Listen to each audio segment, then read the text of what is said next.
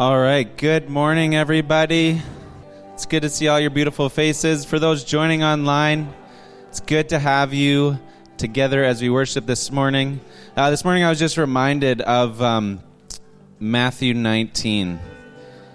And, and in it, there's this story of when people are bringing their children to Jesus to be blessed and I'm just going to read it this morning. And, and it says, Then little children were brought to Jesus for him to place his hands on them and pray, but the disciples rebuked them.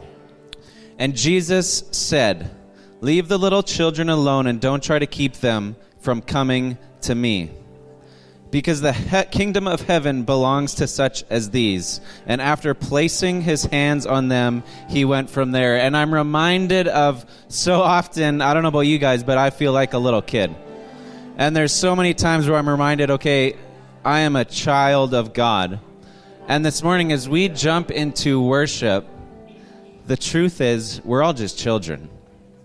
We're children of the Most High God. And so this morning, as, as we jump into worship, I feel like the word is just let's just come. Let's come and and worship together. Let's come and spend time praising the King. Let's come together and rejoice because of who he is. So God, we thank you so much that you are here. We thank you that we are your sons, we are your daughters. We thank you that you are a good good father. And this morning as we worship you, we thank you that we can just come and worship you. So let's let's stand together and let's worship our Father. Psalm 150. Praise the Lord. Praise God in his sanctuary. Praise him in his mighty heavens. Praise him for his mighty deeds. Praise him according to his excellent greatness. Praise him with the trumpet sound. Praise him with the lute and harp. Praise him with the tambourine and dance. Praise him with the strings and pipes. Praise him with the sounding cymbal. Praise him with the loud clashing cymbals. Let everything that has breath praise the Lord. Let everything that has breath praise the Lord. Let everything that has breath praise the Lord. We're we're going to sit here for a couple minutes and we're going to sing that again, but I'm just feeling that there's so many times that we, we come to church or we go about our lives and and and we kind of expect things to look a certain way, right? We come to church and we're like, well, we're going to sing a few songs and then someone's going to speak. But at the heart of it, at the base of it, God wants our heart. God wants all of us. And and whatever your weeks look like, whatever is going on, I actually feel that there's this call right now to just to just surrender to just let go, to just worship with whatever you have and give Him whatever you can bring. And so, as we sing that again, I just want to encourage you where, where you are, where you're sitting, where, whether you're at home, wherever your heart's at, just give God your heart as we sing this again.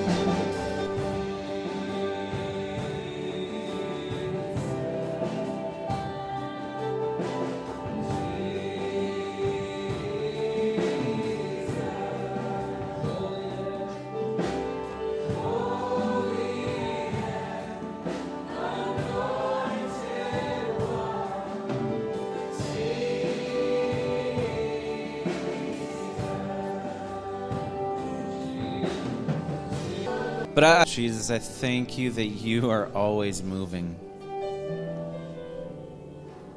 I thank you that you are good.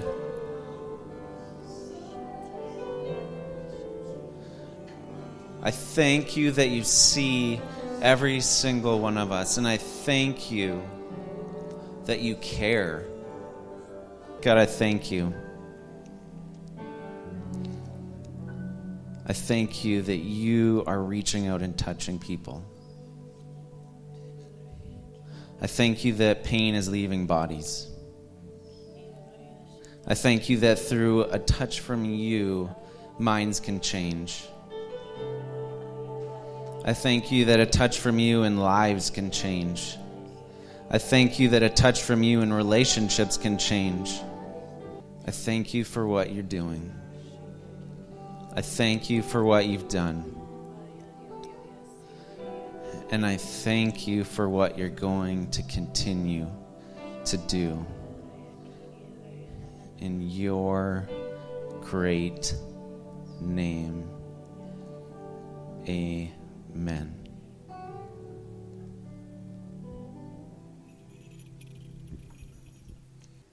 Our very own Jim Donater is speaking this morning.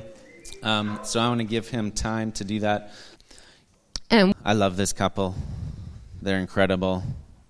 They've been part of so many of our lives for so many years um, and have deposited and planted so many things uh, into so many of us.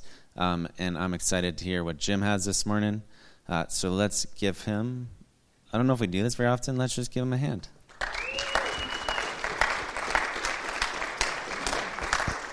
Thank you. So, God has created us, and He understands every bit about how we work and about what's good for us. It's such an interesting thing. We come in with a time of worship, and sometimes we think, okay, okay, okay, okay, what was that all about? But I got to tell you something. Uh, we were created to worship Him. And, and it's an interesting thing because he actually doesn't need it. God is complete in and of himself. There's no part of his ego that needs stroking. Frankly, us thinking he's great isn't that big of a deal to him anyway. He's not looking for our approval. But the truth is that when we worship him, we are changed when we get close to Him, when we get a glimpse of His glory, we are changed. And so He, he inhabits the praises of His people. What does that mean? That means that when we praise Him, we do get to glimpse His glory. We get to come closer to Him in that time, and we are changed by it. It's good for us to worship. Isn't that interesting? I mean, we, we don't worship because we're looking for something. It's actually the truth of recognizing who He is and how, how, how incredible He is, and we only get like that much of it. That changes us inside. And it's amazing that we get the opportunity to do that and to grow in that. So, last time I, I, I, spoke here, I actually shared a testimony. And I kind of walked you through some, some bits of my spiritual journey in my life. And, um, and a part of that was I, I told you the importance, the, the critical importance in my life of sort of two foundational truths. The first being that God is good, right? And, and every time I ever get up here, I'm going to say it at least once that God is good. God is good whether we can see it or whether we can't see it. And it has to be settled. We just have to know that bedrock absolutely settled so when we can't see it, we know that's because we're not seeing. Not because he's not good, but because we're just not seeing it. And when we know that, when we're so clear on that, then we can actually ask him to show us what's going on. Right? Because we're, it's settled. You are good. I don't get this. Hmm, that's because I don't get it. Okay, then I'm open to learning. So that's one. Every time I ever get up here, you're going to hear that. I'm sorry, but I'm not. The other thing, though, that's so important to me, and I realize that, you know, uh, I, I don't speak here that often, right? Three or four times a year, maybe. And like a year and a half ago, I came up here and I spoke on the power of words. And yet, as I was preparing and asking God what He wanted me to share on, it came all the way back to words again. And I thought, hey, this is great because Mark always preaches the same sermon. I can do it too. And uh, it's not at all true, by the way. But the fact is that there are things that God has given each of us that just burn within us. And a piece of that's just for me, but there's some of it that spills over, and I'm going to share it with you. And so I'm going to ask that you you uh, open your our, your hearts and your ears yet again, and Lord, that you would open our hearts, that you would open our ears, that you would open our souls and our spirits to hear from you this morning. Um, so the other major factor in my life, you know, the other big thing, has to do with words and has to do with the tongue, and so I just thought, you know, isn't it interesting that God has has has put this as a as a again an uh, uh, impetus, a, a push in my life to come and share this with you at this time. So I'm going to be talking about our tongue. I'm going to be talking about words. A little less about maybe the power of them than I than I have before, but uh, about being careful because we are at an odd, odd time. You know, in here we have some really incredible things happening. The Lord is is calling us higher. He's calling us into some things. He's he's he's birthing things. Um, he's training us, right? He's training us, training our hands for war. But out there, things are kind of less comfortable for the church than maybe they've been in the last 30 or 40 years 50, 60, 70, somewhere in there. And so there's this part of us that sort of gets uh, even angry about what's going on.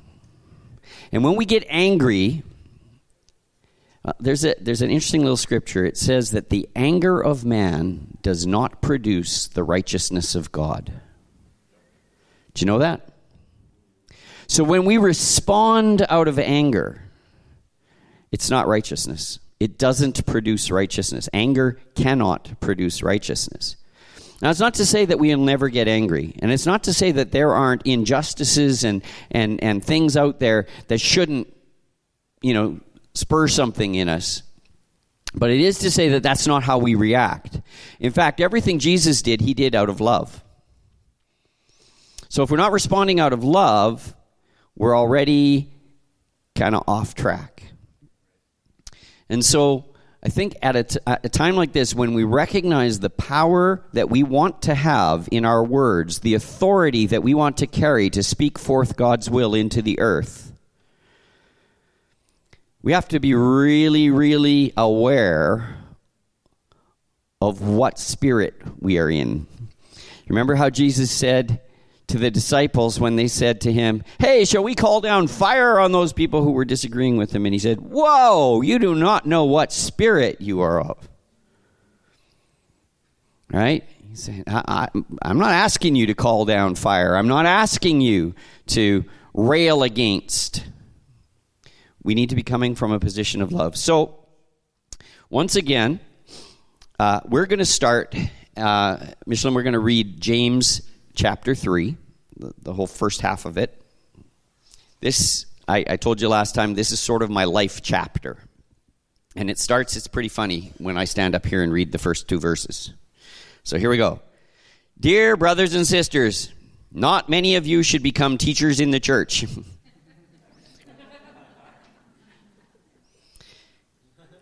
For we who teach, teach, will be judged more strictly. And I got to tell you right now, uh, this is not the only place where teaching in the church happens. Teaching happens when we stand and have a conversation in the foyer. Teaching happens when we're praying with one another. And we who teach are actually opening ourselves up to a higher level of accountability. That's what the scripture says. Indeed, we all make many mistakes, for if we could control our tongues, we would be perfect and could also control ourselves in every other way. Now, you know that uh, the tongue, this is something, okay, this is something called a metonymy, okay? Um, it's a figure of speech where we use one word to, ref- to, to apply to something else, right? It's like saying, you know, a proclamation came from the White House today. Well, it's not like the White House has a mouth and made a proclamation, right? It means that, that it, you know, the president or the, the president's office, you know, etc. And so when we talk about the tongue in Scripture, virtually every time we're actually talking about the words that we say. Seems obvious, but let's let's make it clear. So if we could control our tongues, we'd be perfect and could also control ourselves in every other way. We can make a large horse go wherever we want by means of a small bit in its mouth, and a small rudder makes a huge ship turn wherever the pilot chooses to go, even though the winds are strong. In the same way, the tongue is a small thing that makes grand speeches. But a tiny spark can set a great forest on fire. And among all the parts of the body, the tongue is a flame of fire.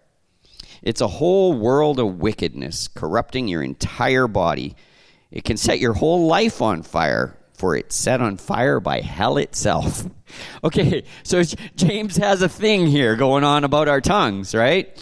And about our words, and about what kind of a fire we can start by careless use of our tongues, by careless speech, by cursing, by proclaiming doom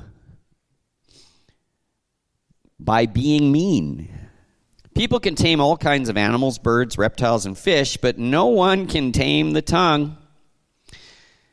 So, is there any hope here? Well, it's interesting because what was the first word of verse 7? People. People can't do it.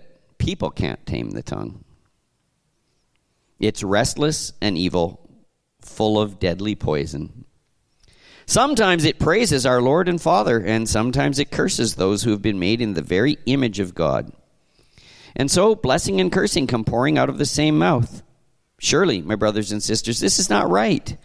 Does a spring of water bubble out with both fresh water and bitter water? Does a fig tree produce olives or a grapevine produce figs? No. And you can't draw fresh water from a salty spring. So, it seems pretty clear that there's a there's a big divide between the kinds of things that should come out of our mouths and the kinds of things that often do come out of our mouths. And and honestly, James says this should not be. Okay, so this is not, we're not doomed to this, by the way. Just because people can't tame the tongue, that does not mean that the Spirit of God cannot tame the tongue. And what happens is, once again, and I, you know, I'm at the at the risk of boring you by saying the same things over and over again, I'll say again, fruit is produced by a tree. You don't get fruit off of a tree by jamming the tree full of fruit. You get fruit off of a tree by planting it in good soil, watering it, making sure it has nutrients and sunshine, and then fruit is produced. What comes out of your tongue isn't because you're going to control it. It's going to be produced by your life. It's going to be because you're planted in good soil. It's going to be because you are spending time with the Lord. You're spending time worshiping Him, getting that glimpse of His glory, bathing in it. Forget a glimpse. Let's have the whole earth filled with His glory. The knowledge of the glory of God cover the whole earth like the waters cover the sea. And then what will be produced? Good fruit.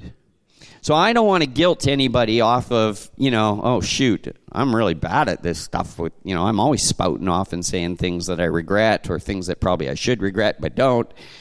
Um, I, I'm just telling you, look at that, look at your words, look what comes out of your mouth, and just kind of use them as a gauge. How am I doing? Hmm, not so good. Okay, Lord, I, I, I'm, I need to be transformed by you. Because I'll tell you what, it says right here, you can't control it. Caught that? Right? So I'm not asking you to control your tongues. I'm asking you to be aware. And I'm asking you to submit them to the Spirit of God. And, I, and I'll tell you, it, it will change. Gayleen's got something to say. Problem is, I don't know the point of what you're going to say. And so if I ruin his point, sorry, we can all go home early. But uh, I just remember a time, I just happened to be in the same room as someone asked a question of Mark. And he responded, uh, Well, the reason I speak in tongues so much is the tongue is a rudder. The, and the rudder show the rudder steers and points in the direction that it will go. And so when I'm speaking in tongues, I'm submitting my tongue to the Lord. And so that kind of changed my life and my perspective and my willingness to actually yield my tongue to the Lord and speak in tongues whenever and wherever. And um, yeah. Can I have a drink of water? so that's what this is really all about, just so you. Actually, that that wasn't where I was going to go, so that's good. Uh, and and actually, let me let me just go a little further with that because uh, this is actually really important. Sometimes you're asked to say something. Ever had a, uh, an argument with a spouse?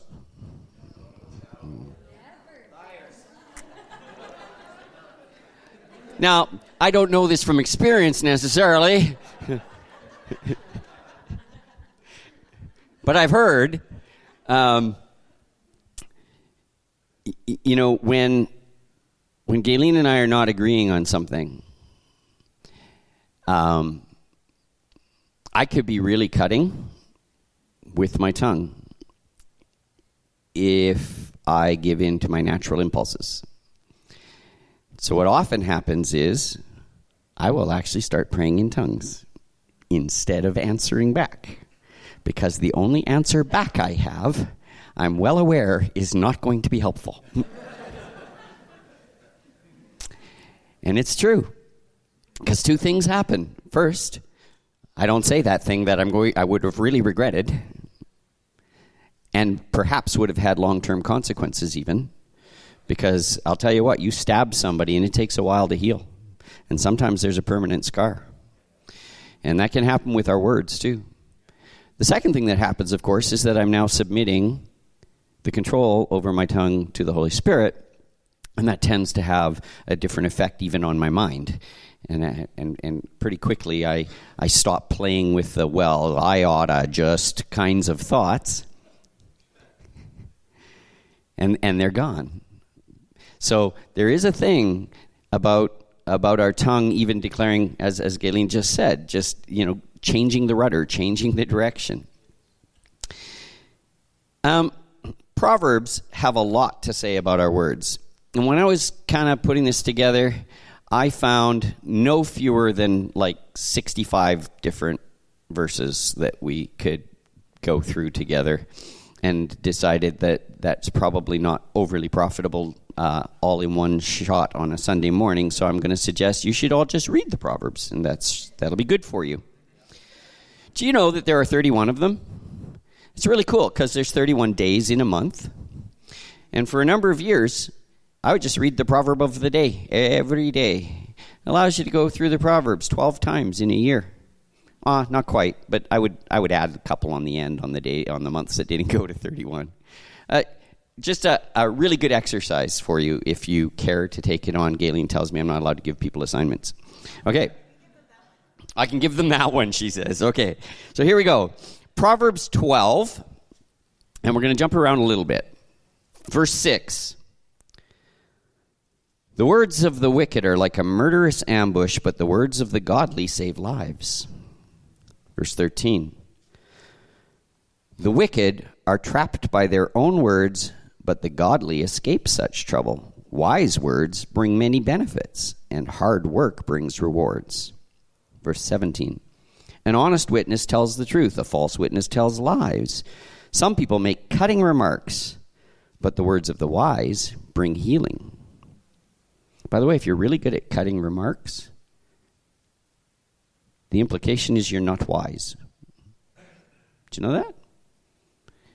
So, cutting remarks can sometimes be clever from an intellectual point of view, but they're never wise. Truthful words stand the test of time, but lies are soon exposed. Verse 22 The Lord detests lying lips, but he delights in those who tell the truth. The wise don't make a show of their knowledge, but fools broadcast their foolishness. 25. Worry weighs a person down. An encouraging word cheers a person up. Let's go to Proverbs 13. Just a couple verses here. Verse 3 Those who control their tongue will have a long life. Opening your mouth can ruin everything. oh. Actually, if you go back to Proverbs 10, verse 19, it says, Too much talk leads to sin. Be sensible and keep your mouth shut. you know, we, we live in a culture today that wants us to air our opinions about everything. We have social media sites that exist for no other purpose than for you to air your opinions broadly and widely, which gives you a really weird sense that your opinions matter, first of all, and that anybody else actually cares, secondly. And it's such an odd thing because Scripture actually tells us directly that we're just better off to be quiet, frankly. And let me, let me go a little further because opinions aren't the same thing as facts. And we're going to read some scripture here that kind of talks about this. This is an amazing thing. Why should you even have many of your opinions? Do you know that when somebody asks you whether, what's your opinion on whether there are or are not, I'm going to go way back because I want to choose something that's not currently going to push your buttons, okay? because uh, I don't know who's where on current events, so I'm going to go way back. So, once upon a time, the U.S. invaded Iraq looking for weapons of mass destruction. And I remember how disturbed I was listening to talk radio and them asking people for their opinion on whether there were or were not weapons of mass destruction in Iraq. This is not a matter of opinion. This is a matter of fact, and you don't know them. It's that simple. How many things today are matters of fact that you don't know and you're being asked to spout off about them? There's no wisdom in spouting off about things you don't know. Oh, but I do know. How do you know? Well, I read, oh, great, from someone else who doesn't know and who also has an opinion. And we got to be a little careful as Christians who want to have authority in our words. Okay, this all comes back to what do we want to do? If I want to be able to speak God's will into the earth and have it happen, He's not going to give me that authority if, if the next moment I'm going to speak something into the earth that He doesn't want to happen. And so, and, and I'm telling you, when you look at some of, of Scripture, you can see when Moses hit the rock, and I'm sorry for those of you who don't know the story, the fact is Moses was told one time to hit a rock and water was going to come out for the people. And the next time he was told to speak to the rock. And it's very important that he not hit it and he speak to it. It all has to do with pictures and prophetic things around Jesus dying once on the cross and that kind of thing, okay? But Moses was angry. And so he smacked the rock, and what happened? Well, the water came out because he had the authority even though he did it wrong, the intended outcome still happened. And yet, there was consequence for doing it wrong. And I want to tell you, I, in my life, I want the authority to be able to speak healing over someone and have that healing happen. Absolutely. I want to be able to speak peace into a situation and have peace come into that situation. But God won't give me the authority to do that if in the next breath I'm going to speak a curse for the guy who cut me off in traffic.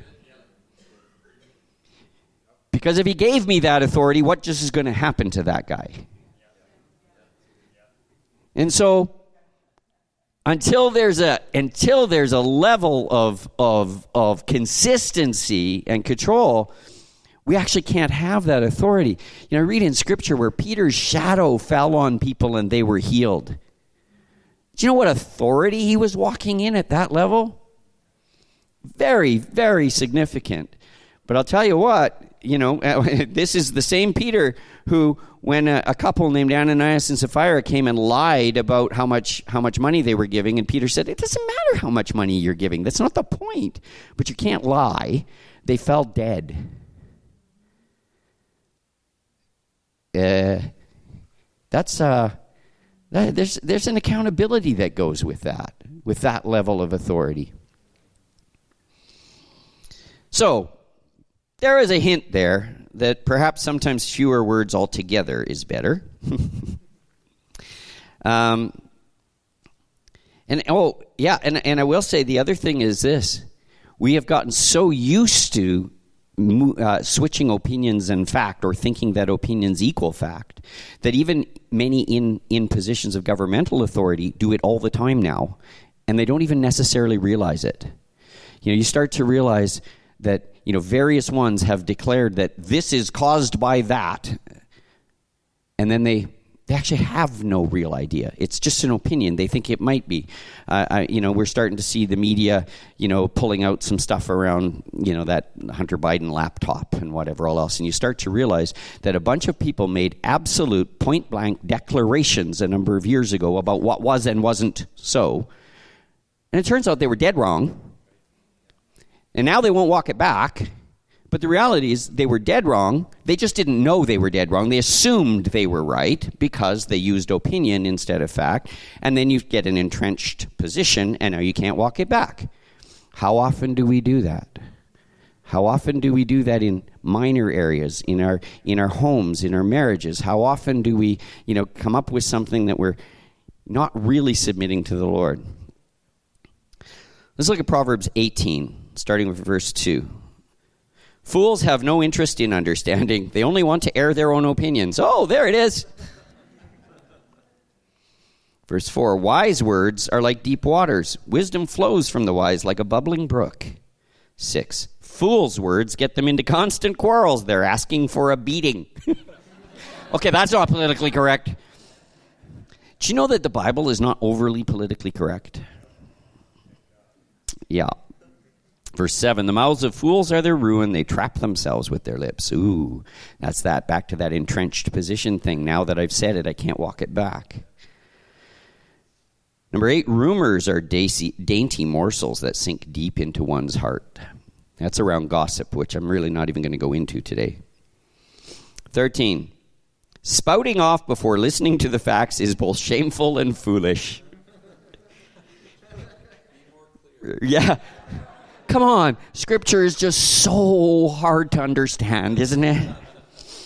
Verse 19 An offended friend is harder to win back than a fortified city. Arguments separate friends like a gate locked with bars.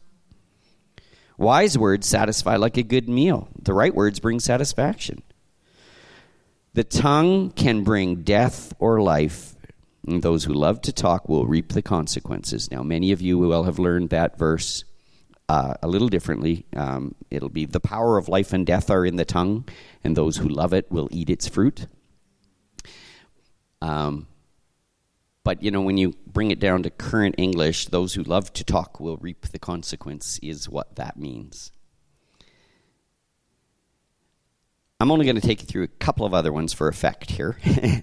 Proverbs 15, verse 1. A gentle answer deflects anger, but harsh words make tempers flare. The tongue of the wise makes knowledge appealing, but the mouth of a fool belches out foolishness. Verse 4 Gentle words are a tree of life, and a deceitful tongue crushes the spirit. I got to tell you, there are so many. Like, we could spend the entire morning reading verses, and, and Old and New Testament, that talk about the things that we say and our tongue and what we ought to be saying and how we ought to be saying it.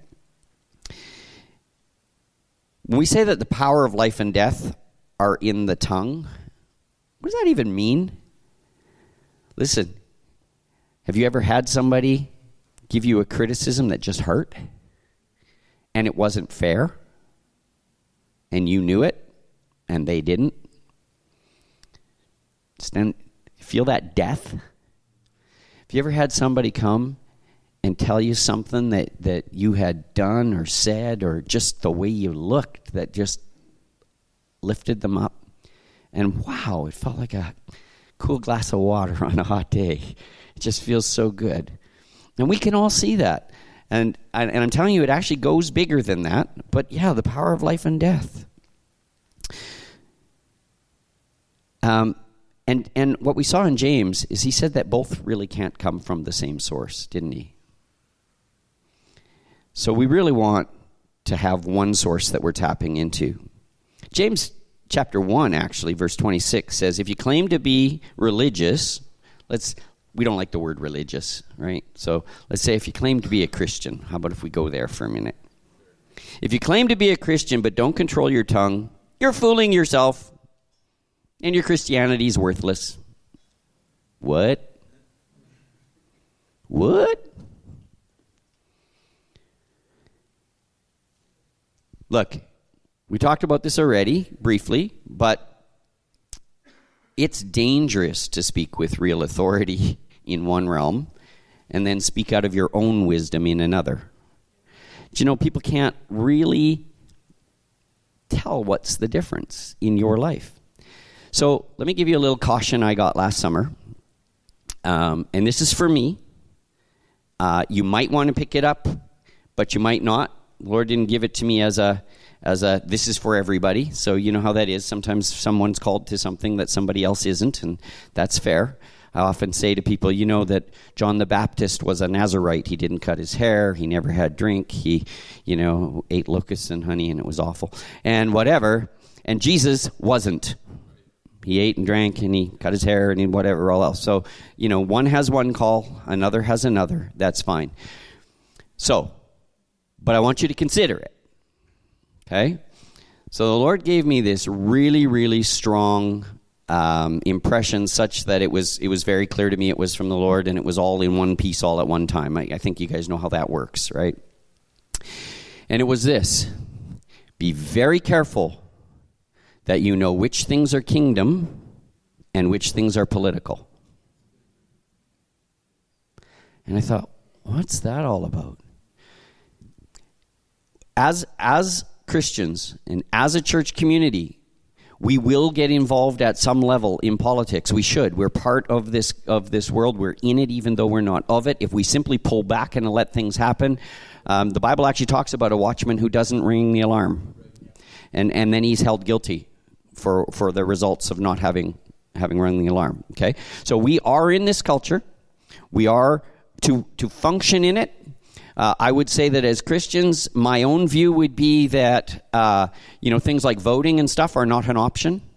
You you must do it, um, and and it is part of of that responsibility that we have in this culture. And some of us will even be called to run for office, not me. um, at this point in time, I will never make an inner vow on it because that sounds like I'm challenging God, and I don't want to do that because I will lose. Um, but you know, uh, Chris was there. Murray has run. Um, others, others, me run for office. That's a that's an important thing. Uh, it'd be wonderful to have lots of of godly folks uh, in government. Although I, I, will say this, government will not change the culture. The culture changes the government. So uh, we really need to start in our neighborhoods, and we really need to start by loving people into the kingdom um, and and then we'll start getting godly people elected, and et cetera, et cetera, right? Uh, in the order of things. But what it really was for me was I need to be so careful spouting off political opinions because I want you all to trust me when I'm up here teaching. I want to have an authority when I'm up here teaching that puts things in a way that, that it gets right into your spirit, into your heart, that, that the Spirit of God is, is speaking through me and is giving you something useful for your life. So then, if I come up here and also mix it with political opinion, or even if outside of this I mix it with political opinion, and you happen to disagree with me, or worse yet, you happen to agree with me, but I don't know what I'm talking about, uh, it's going to cheapen this thing. And so, legitimately, the challenge to me was, and like I said, this is to me very specifically, but I think it, there's there's some wisdom in it overall, which is be very careful that you know what is kingdom and what is politics, because I can tell you that uh, most of, for instance, what's happened through this COVID thing, most of it is politics, not kingdom. And most of the things that we were angry about and disagreed with and didn't like and maybe even ignored were politics, not kingdom. And we make a mistake when we make a kingdom because suddenly the ones imposing those rules become members of the enemy's camp. And that may not be so. If it is, it's incidentally so. It's not because of, right? So it's a very, very important um, distinction, and it, I think it matters when we talk about our words. So, the other thing is here words expose our hearts and they affect us, our own words. Did you know that? So, Matthew 12, let's go to the New Testament here because the Proverbs have been very, very clear. Um, Matthew 12, verse 33. A tree is identified by its fruit. If a tree is good, its fruit will be good. If a tree is bad, its fruit will be bad. You brood of snakes. How could evil men like you speak what is good and right? For whatever's in your heart determines what you say. This is Jesus speaking to the religious leaders of his day who honestly had gotten into this position where it was all about the brownie points you got for following the rules, and they had completely lost any part of the heart towards God. Okay? A good person produces good things from the treasury of a good heart, and an evil person produces evil things from the treasury of an evil heart. And I tell you this okay, this is universal, this statement. I tell you this you must give an account on Judgment Day for every idle word you speak. The words you say will either acquit you or condemn you. So, here in the Old Testament, we're seeing a question of wisdom and foolishness around our words. And in the New Testament, Jesus' own words are actually acquitting and condemning in regards to the words that we speak. Our words affect us as we speak. Um, I just saw a little uh, a little uh, uh, sermon from Bill Johnson, and and he pointed out something about complaining that I thought was amazing. And it was this: Do you know that complaining is simply the language of unbelief? Do you know that? And complaining coming out of our mouths simply reinforces unbelief in our hearts. Unbelief in the idea that God is sovereign and that He is aware and that His plan is unfolding. Because when we complain, we go, Yeah, but I don't like it. So therefore, I don't believe that you are good. I don't believe that you are in charge. I don't believe that this is good. And if this isn't good, then you can't be good and it simply aligns with unbelief. And all complaining does that, whether it's uh, complaining about something big or something small, it effectively reinforces unbelief. And there's an interesting piece about unbelief. Uh, if we look at 2 Corinthians 4 4, says Satan, who's the God of this world, has blinded the minds of those who don't believe. They are unable to see the glorious light of the good news. They don't understand this message about the glory of Christ, who is the exact likeness of God. Complaining allows us to be blinded. Do you know that? If we start complaining, we won't be able to see the glory of God. Whoa. Do you know that complaining undermines your faith? We talk here all the time about God. Build our faith, build our faith, build our faith, build our faith. If you complain, if those words come out of your mouth, you are undermining, undercutting the very foundation of faith. And you will be blind. You won't be able to see what God is doing. The complaining itself will hold you. And you can say, Yeah, but you don't know what I'm going through. No, I don't. That's true. But I can tell you that complaining isn't going to be your way out. It's only going to dig holes deeper. So, what's the alternative? Well, guess where we started? if we are worshiping, if we are proclaiming the goodness of God, what are we getting? We're going to get a glimpse of His glory. And what's that going to do to our faith? It's going to build it up. So, what is the antidote to complaining? The antidote to complaining is praise, it's worship. And it's because we need it. And so, my my challenge to you, and by the way, I had a whole pile of other stuff here, but I think we've we beat this thing pretty well already. Um, so I'm I'm just going to say this. My challenge to all of us is be watching uh, for your own words, both in terms of you know those things that are just clearly uh, cutting, ungodly, selfish, whatever. But secondly, listen for the complaint, because when you hear it, you can repent quickly. And I'd say go two to one. For every complaint you you you, you heard yourself go, make sure you find two or three things to extol God on, to talk about His goodness, to talk about His mercy, to talk about His greatness, the fact that nothing escapes His notice, the fact that He is going to be coming back, He is going to be filling filling the earth. By the way, some other ways to use your words uh, that really matter. Because if we're if we're careful with our words, then we when we do this, people will pay attention, and that is sharing the gospel. Do you know that uh, nobody really wants to hear from somebody whose words they don't already trust about the goodness of God? Um, we want to be constantly living in that. We want to be replacing all of those sort of negatives with the other. And when you find yourself doing it wrong, so when I find myself doing it wrong, that's okay. I just say, well, Lord, you still need to keep changing me because I ain't there yet. Um, we got a ways to go, but but there's a process and there's a progress that comes with that. And and when you start seeing yourself, you know, falling into, like I say, you know, just okay, I'm about to snap back here. Let me actually just pray in tongues for a second.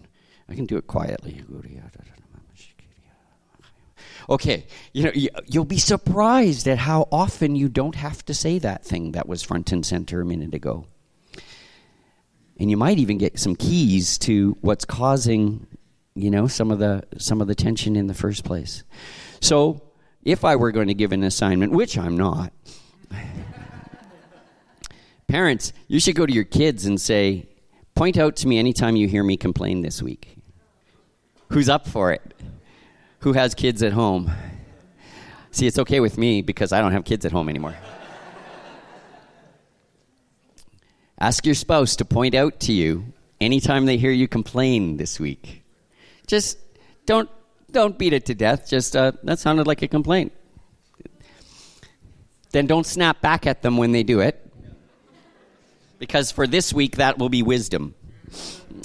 Next week probably not so much. yeah, next week marriage counseling. Yeah, that's okay. yeah, we're going to do the sign up sheet for the remedial counseling. No, this week, soften your heart and be willing to hear it just so you get a bit of a, a picture for what you sound like to other people. Is anybody up for that? Yeah? Okay. Uh, I'm up for it. You, you, you can point out when I complain this coming week. Yeah. I'll wait for her to invite me the other way. wait to be invited. Clarity, wisdom.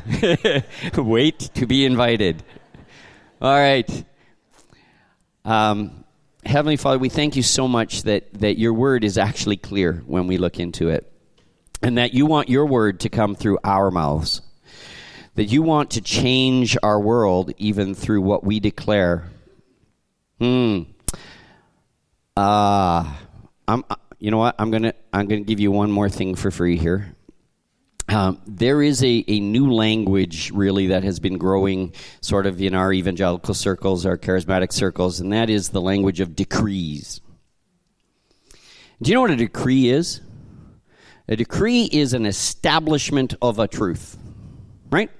It's the creation of a rule or the establishment of a truth. That is.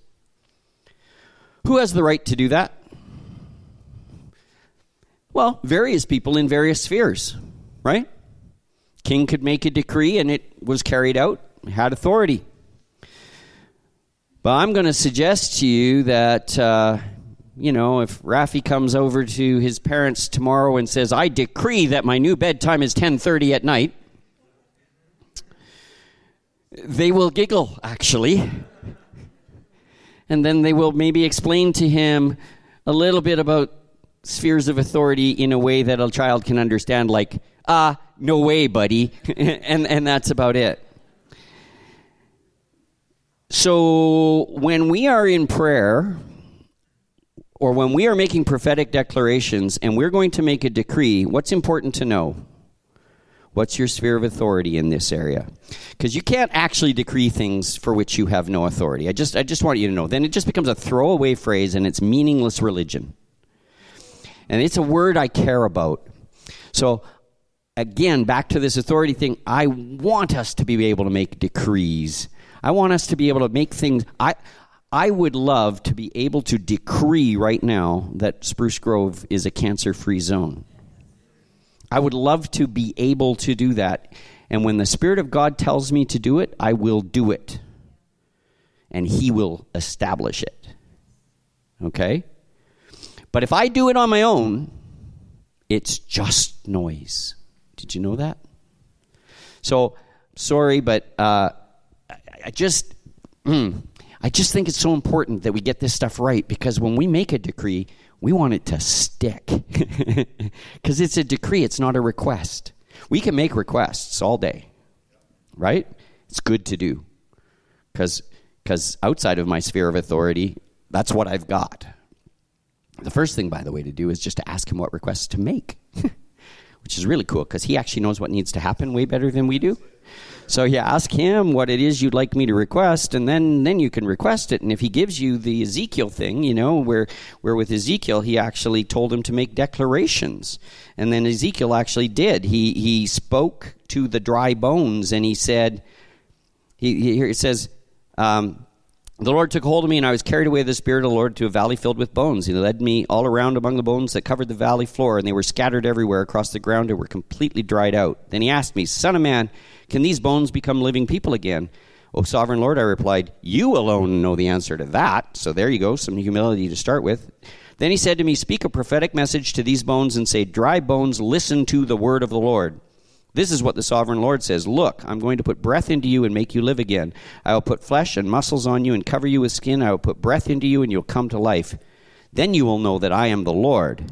So I spoke this message just as he told me, and suddenly as I spoke, there was a rattling noise across the valley, and the bones of each body came together and attached themselves as complete skeletons.